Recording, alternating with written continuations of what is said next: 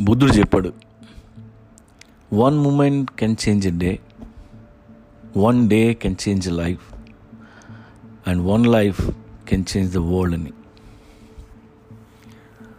బుక్లో ఒక పేజ్ కావచ్చు మీరు చదివిన ఒక కోట్ కావచ్చు ఫ్లైట్లో మీ పక్కన కూర్చున్న వ్యక్తి కావచ్చు ఒక మూవీ కావచ్చు మీ జీవితాన్ని మార్చేయచ్చు. ఆపర్చునిటీ ఎక్కడి నుండి ఎలా వస్తుందో తెలీదు. చాలాసార్లు అవి ఆపర్చునిటీస్ అన్న విషయం మనకు తెలియదు అది తెలియాలి అంటే లైఫ్లో అలర్ట్గా ఉండాలి. కాన్షియస్గా ఉండాలి.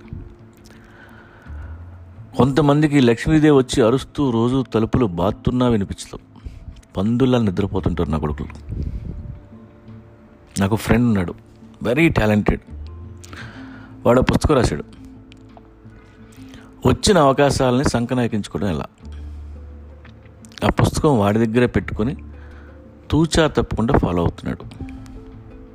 ఇలా చాలామంది ఉన్నారు. నీకేంట్రా నువ్వు ఇంకా చిన్నపిల్లాడివి నీకు బోల్డ్ జీవితం ఉందని ఎవరన్నా అంటే నమ్మకండి. ఇక్కడ టైం లేదు. కళ్ళు మూసి తెరిచే లోపు అందరికీ సీటు కింద అరవై ఏళ్ళు వస్తున్నాయి. మనల్ని ఎవ్వరూ రెడ్ కార్పెట్ వేసి ఇన్వైట్ చేయరు. నీ నెసెసిటీ అవతలాడి క్రియేట్ చేస్తే బిజీగా ఉంటావు. బిగినింగ్లో అందరూ నిన్ను వాడతారు. వాడిని. అందరూ నేను వాడుతున్నారు అంటే నువ్వు పనికొస్తావని అని అర్థం. అన్నీ వాళ్ళే నేర్పుతారు.